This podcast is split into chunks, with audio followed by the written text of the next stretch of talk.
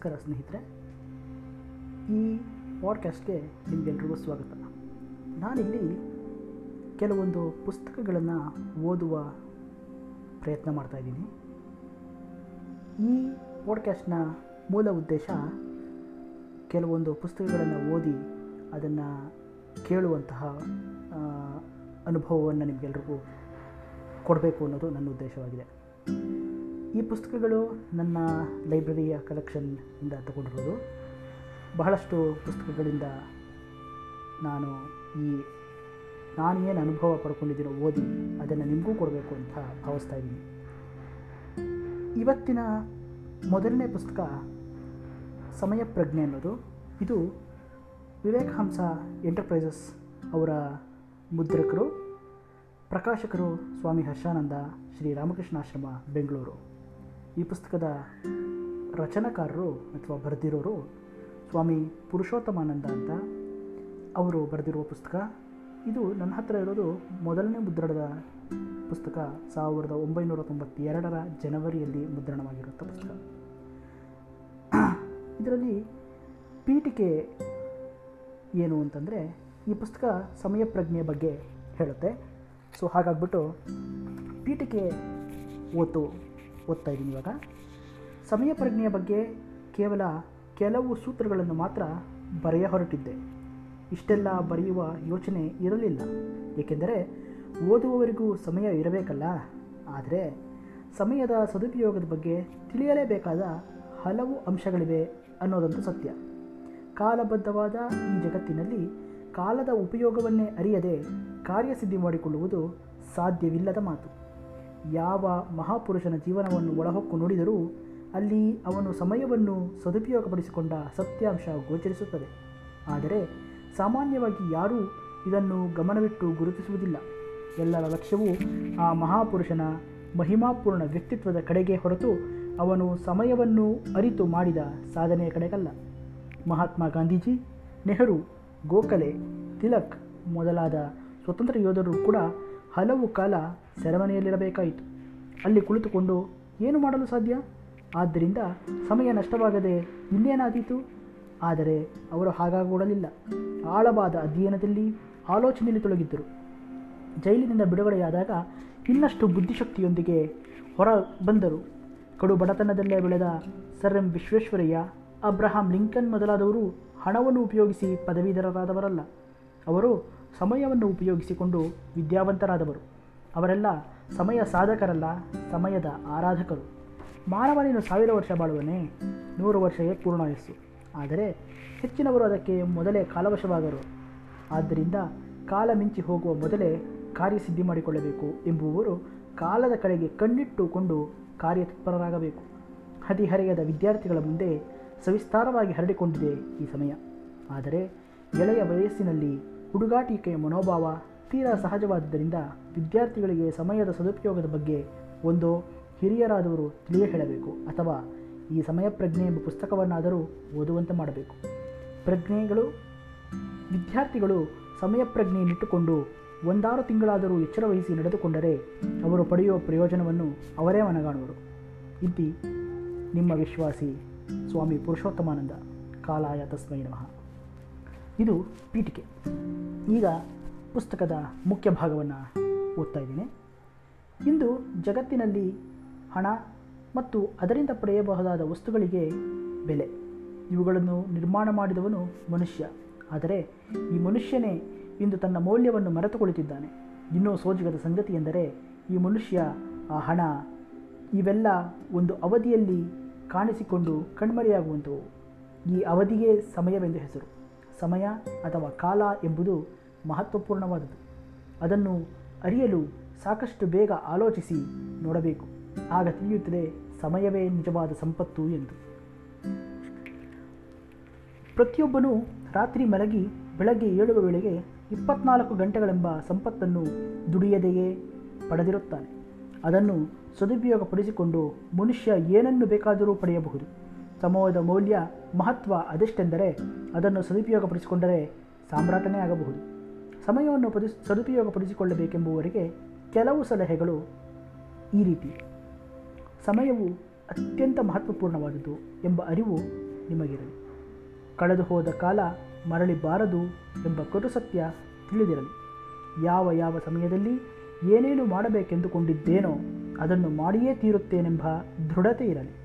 ನಿರ್ದಿಷ್ಟ ಕಾಲದಲ್ಲಿ ನಿರ್ದಿಷ್ಟ ಕಾರ್ಯವನ್ನು ಮಾಡುವ ಅಭ್ಯಾಸವಿದ್ದರೆ ಈಗೇನು ಮಾಡಲಿ, ಇನ್ನೇನು ಮಾಡಲಿ ಎಂದು ತರದೆ ಕೆ ತಲೆ ಕೆರೆದುಕೊಳ್ಳುತ್ತಾ ಕುಳಿತುಕೊಳ್ಳುವುದು ತಪ್ಪುತ್ತದೆ. ಸಮಯವೂ ಉಳಿಯುತ್ತೆ. ಕೈಗೊಳ್ಳುವ ಕಾರ್ಯ ಪುಟ್ಟ ಕಾರ್ಯದ ವಿಷಯದಲ್ಲೂ ಸ್ಪಷ್ಟ ಕಲ್ಪನೆ ಇರಲಿ.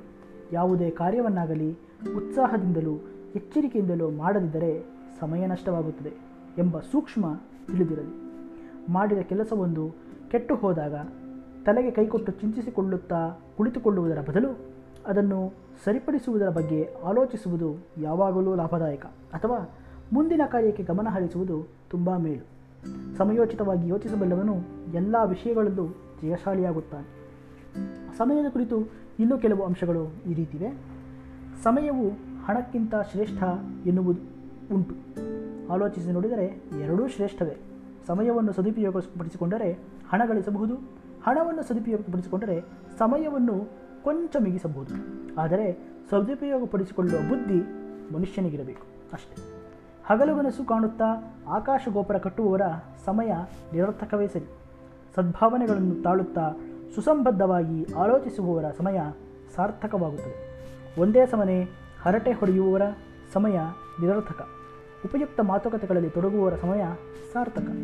ಜೂಜು ಜುಗಾರಿ ಇಸ್ಪೀಟು, ಲಾಟರಿ ಇವುಗಳಿಗೆ ಬಲಿಬಿದ್ದವರ ಸಮಯ ನಿರರ್ಥಕ. ಉಪಯುಕ್ತ ಕಾರ್ಯಗಳಲ್ಲಿ ನಿರತರಾದವರ ಸಮಯ ಸಾರ್ಥಕ. ಬುದ್ಧಿ ಚುರುಕಿಲ್ಲದ, ವಿಲಾಸದಲ್ಲಿ ಮೈಮರೆಯುವವರ, ಕಾಯಿಲೆಗಳಿಗೆ ಈಡಾದವರ, ಕೋರ್ಟು, ಕಚೇರಿ ತಿರುಗುವವರ ಸಮಯವೆಲ್ಲ ಇಳಿಜಾರಿನಲ್ಲಿ ಹರಿದು ಹೋಗುವ ನೀರಿನಂತೆ ಕಳೆದು ಹೋಗುತ್ತದೆ. ಹಣ ಕಳೆದುಕೊಂಡರೆ ಬಾಯಿ ಬಡಿದುಕೊಳ್ಳುವವರು ಎಲ್ಲರೂ ಸಿಗುತ್ತಾರೆ. ಆದರೆ ಸಮಯ ನಷ್ಟವಾಗಬೇಕಾಗಿತೆಂದು ಬಾಯಿ ಬಡಿದುಕೊಳ್ಳುವವರು, ದುಃಖಿಸುವವರು ಸಾವಿರಕ್ಕೊಬ್ಬನು ಸಿಗಲಾರ. ಸಮಯ ಬೇಕೆಂಬುವವರು ತಾವು ಮಾಡುವ ಪ್ರತಿಯೊಂದು ಕೆಲಸವನ್ನು ಸ್ವಲ್ಪ ಬೇಗ ಮಾಡಿ ಮುಗಿಸಲೆತ್ನಿಸಿ ಸಮಯವನ್ನು ಮುಗಿಸಬಹುದು.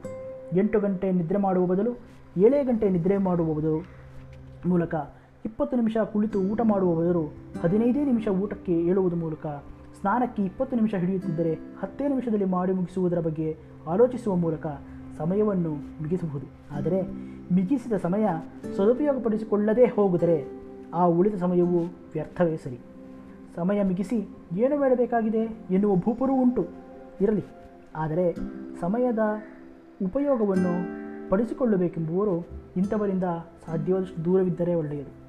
ಸಮಯವನ್ನು ನಷ್ಟಗೊಳಿಸುವಲ್ಲಿ ಮರವು ವಹಿಸುವ ಪಾತ್ರ ಬಹಳ ದೊಡ್ಡದು.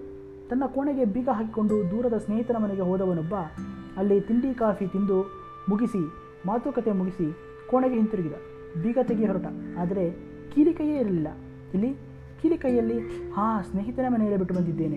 ಈ ಹಾಳಾದ ಮರವು ಈಗ ಮತ್ತೆ ಅಷ್ಟು ದೂರ ಹೋಗಬೇಕಾಯಿತು. ಸಮಯ ನಷ್ಟವಾಯಿತು. ಎಷ್ಟೋ ಜನರಿಗೆ ಕುಳಿತರೆ ನಿಂತರೆ ಮರವು. ಮರವು ಅಂದರೆ ಇಲ್ಲಿ ಜ್ಞಾಪಕ ಶಕ್ತಿ. ಈಗ ತಾನೇ ಊಟ ಮಾಡಿದ್ದನ್ನು ಇನ್ನೊಂದು ಗಳಿಗೆಯಲ್ಲಿ ಮರೆತು ಬಿಡ್ತಾರೆ.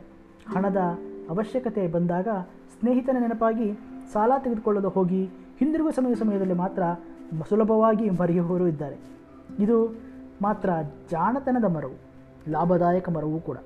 ಮರವಿಗೆ ಕಾರಣವೇನಿರಬಹುದು? ಕಾರಣಗಳು ಬಹಳ, ಆದರೆ ಅವುಗಳಲ್ಲಿ ಬಹಳಷ್ಟು ಮುಖ್ಯವಾದ ಕಾರಣ ಅಂದರೆ ಎಚ್ಚರಿಗೇಡಿತನವೇ.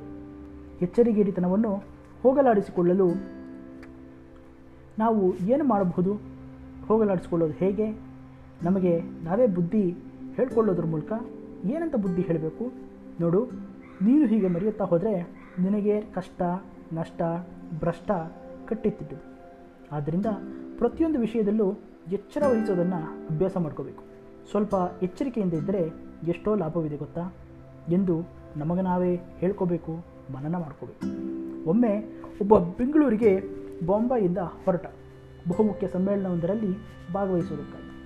ಜೊತೆಯಲ್ಲಿ ತೆಗೆದುಕೊಂಡು ಹೋಗಬೇಕಾದ ಸಾಮಾನು ಸರಂಜಾಮುಗಳನ್ನೆಲ್ಲ ಇಳಿಸಿ ನೋಡಿದ ಪಟ್ಟಿಗೆ, ಹಣದ ಬುಟ್ಟಿ, ಕೈಚೀಲ, ರೈಲ್ ತಂಬಿಗೆ ಎಲ್ಲ ಸರಿಯಾಗಿದೆ. ಎಲ್ಲವನ್ನು ತೆಗೆದುಕೊಂಡು ದಡದಡ ಅಂತ ಹೋದ.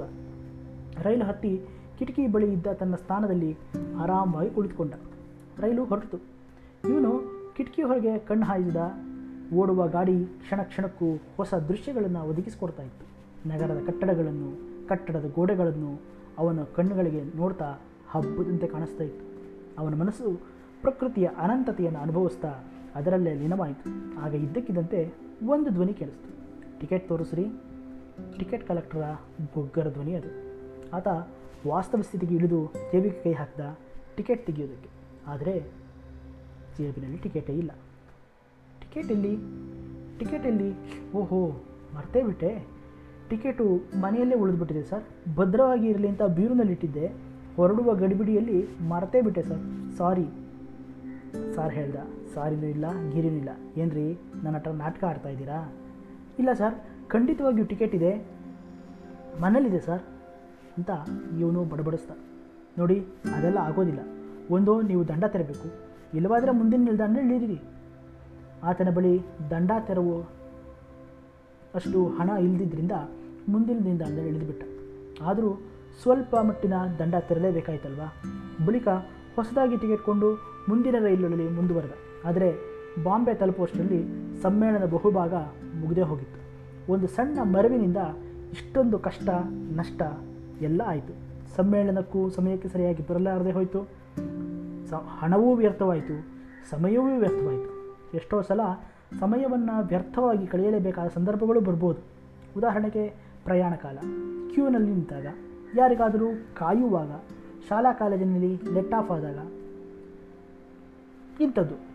ಬಸ್ಸು ರೈಲುಗಳಲ್ಲಿ ದೂರದ ಪ್ರಯಾಣ ಹೋದಾಗ ಉಪಾಯವಾಗಿ ಕಿಟಕಿ ಪಕ್ಕದಲ್ಲಿ ಜಾಗ ಮಾಡಿಕೊಂಡ್ರೆ ದಾರಿಯುದ್ದಕ್ಕೂ ಕಾಣಸಿಗುವ ವಿಭಿನ್ನ ವಿಚಿತ್ರ ನೈಸರ್ಗಿಕ ಸೌಂದರ್ಯವನ್ನು ವೀಕ್ಷಿಸ್ತಾ ಆಸ್ವಾದಿಸಬಹುದು ವ್ಯಕ್ತಿ ಆಧ್ಯಾತ್ಮಿಕ ಮನೋಭಾವದಾರಾದರೆ ಭಗವನ್ ನಾಮವನ್ನು, ಜಪವನ್ನು, ಪಾರಾಯಣವನ್ನು ಮಾಡಬಹುದು. ಇನ್ನು ಕೆಲವರು ನಿದ್ದೆ ಹೊಡೆಯುವವರು ಇದ್ದಾರೆ.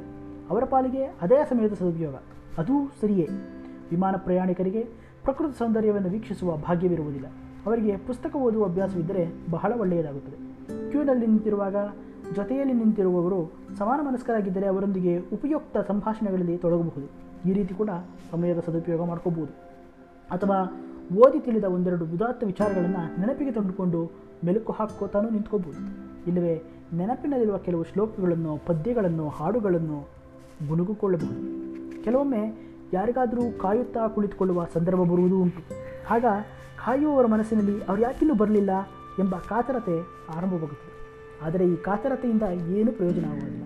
ಏಕೆಂದರೆ ನಾವು ಕಾತರಗೊಂಡಿದ್ದೇವೆ ಅಂತ ಅವರೇನೋ ಬೇಗನೆ ಬರೋಕ್ಕಾಗೋದಿಲ್ಲ. ಅಲ್ಲದೆ ಅವರು ತಡವಾಗುವುದಕ್ಕೆ ಏನಾದರೂ ಕಾರಣ ಇದ್ದೇ ಇರುತ್ತೆ. ಅಥವಾ ಕಾರಣಾಂತರಗಳಿಂದ ಅವರು ಅಂದು ಬರದೆಯೇ ಹೋಗಬಹುದು ಕೂಡ. ಆಗ ಸಮಯ ನಷ್ಟವಾದಂತೆಯೇ. ನಾವು ಹಾಗೆ ಕಾತರಪಟ್ಟಿದ್ದೆಲ್ಲ ವ್ಯರ್ಥವಾದಂತೆಯೇ. ಕಾಯುವುದೇನು ತಪ್ಪುವುದಿಲ್ಲ. ಕಾಯೋಣ. ಆದರೆ ಕಾತರಗೊಳ್ಳದೆ ಕಾಲ ವ್ಯರ್ಥವಾಗದಂತೆ ಏನಾದರೊಂದು ಕಾರ್ಯದಲ್ಲಿ ನಿರತರಾಗೋಣ. ವಿದ್ಯಾರ್ಥಿಗಳ ವಿಷಯದಲ್ಲಿ ಹೇಳುವುದಾದರೆ, ಅವರ ಸಮಯದ ವ್ಯರ್ಥವಾಗುವ ಸಂದರ್ಭಗಳು ಬಹಳ.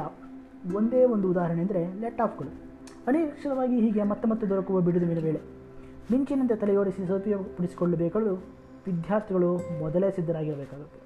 ಸಮಯವನ್ನು ವ್ಯರ್ಥವಾಗಿ ಕಳೆಯಬೇಕಾದ ಸಂದರ್ಭಗಳನ್ನು ಸದುಪಯೋಗಪಡಿಸಿಕೊಳ್ಳಲು ಕೆಲವು ಸಲಹೆಗಳನ್ನು ಮಾತ್ರ ಇಲ್ಲಿ ಕೊಡಲಾಗಿದೆ. ಆದರೆ ಅವರವರೇ ಬುದ್ಧಿ ಉಪಯೋಗಿಸಿ ಇನ್ನೂ ಹಲವು ಉಪಾಯಗಳನ್ನು ಕಂಡುಕೊಳ್ಳಬಹುದು. ಸುಮ್ಮನೆ ಸೋರಿ ಹೋಗುವ ಸಮಯದ ಬಗ್ಗೆ ಒಂದು ಅರಿವನ್ನು ಮೂಡಿಸುವ ಒಂದು ಸಣ್ಣ ಪ್ರಯತ್ನವನ್ನು ಇಲ್ಲಿ ಮಾಡಲಾಗಿದೆ.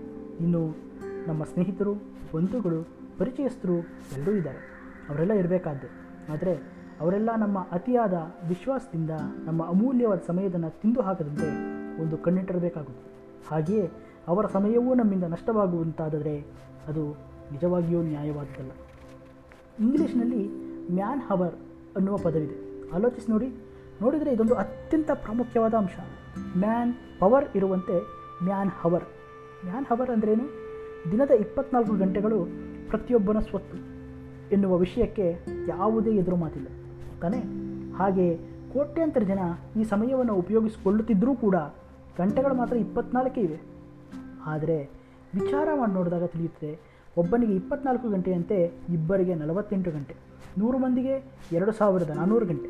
ಆದ್ದರಿಂದ ಸಾವಿರ ಜನ ಸೇರುವ ಒಂದು ಸಾರ್ವಜನಿಕ ಸಮಾರಂಭಕ್ಕೆ ಮುಖ್ಯ ಅತಿಥಿಗಳು, ಮುಖ್ಯಮಂತ್ರಿಗಳು, ಮಾನ್ಯ ಮಂತ್ರಿಗಳು ಯಾರೋ ಒಬ್ಬರು ತಡವಾಗಿ ಬಂದರೆ ಅವರು ಇಪ್ಪತ್ನಾಲ್ಕು ಸಾವಿರ ಗಂಟೆಗಳನ್ನು ಕೊಲೆ ಮಾಡಿದ್ರು ಅಂತಲೇ ಅರ್ಥ.